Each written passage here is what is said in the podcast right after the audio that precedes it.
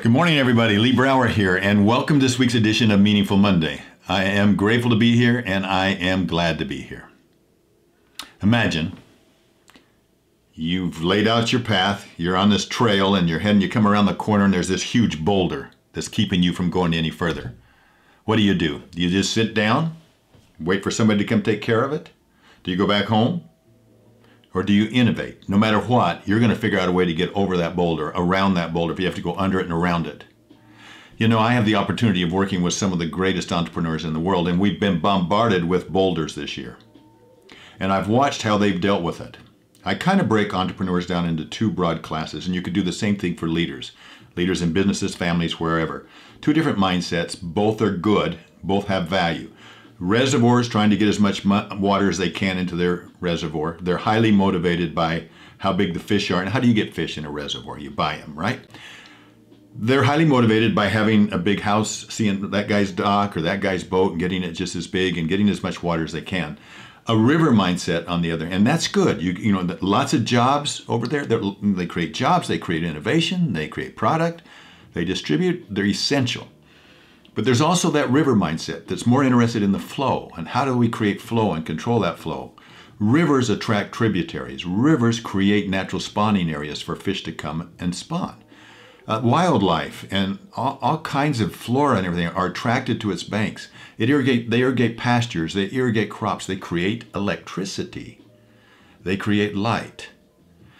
So I'm more interested, for me, my, I feel I'm more comfortable working with the rivers. And so I've had a chance to kind of look at the rivers and say, what would they do? And so I have a formula that I'm going to share with you. I call it the go plus do plus be.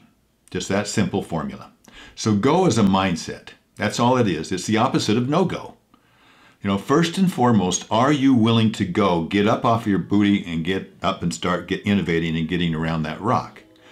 It's much easier to go if you know where you're going. But sometimes we just don't know. In a crisis or when things just bombard us, we just don't know.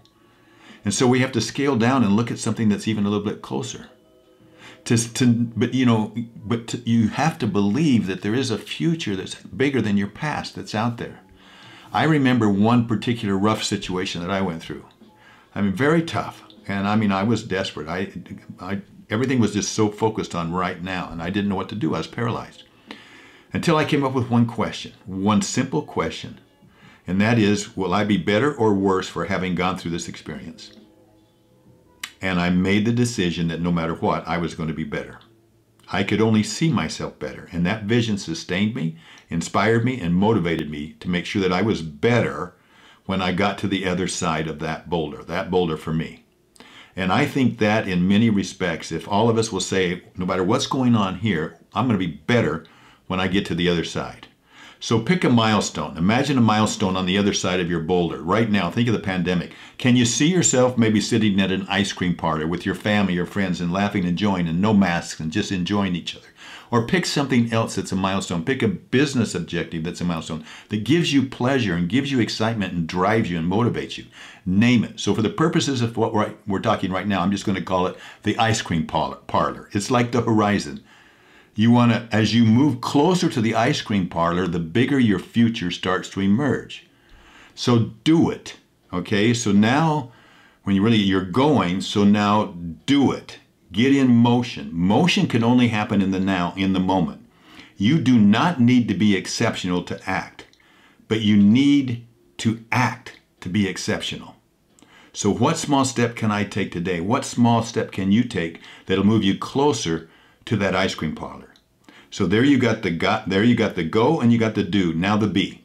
The B is becoming. In strategic coach, we talk about a thing called PTS they call it C, I call it I. PTSI. It's the opposite of PTSD, post traumatic stress disorder.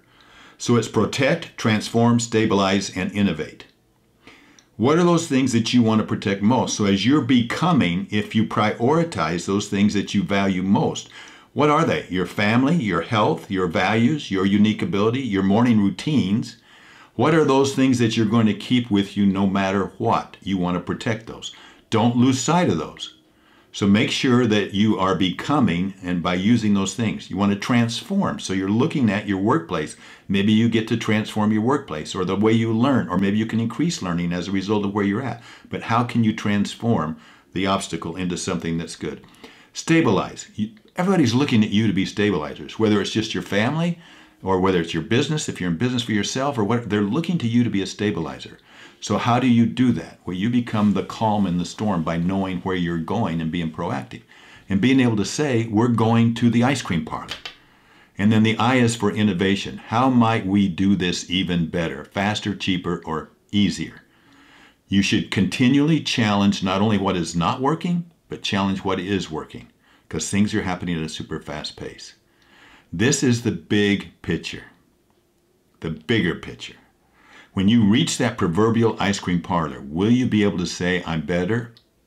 And if you are better, I'm better as a result of this. And if you are better, then imagine what you could then be capable of achieving and get that in your mind, get that in the vision. What we become is based on the choices we make. Yes and no lead in opposite directions and determine the course of, course of our lives. By going, I learn where to go. By doing, I learn what to do. By being, I learn what I am capable of becoming. Stephen R. Covey said, To learn and not to do is really not to learn. To know and not to do is really not to know.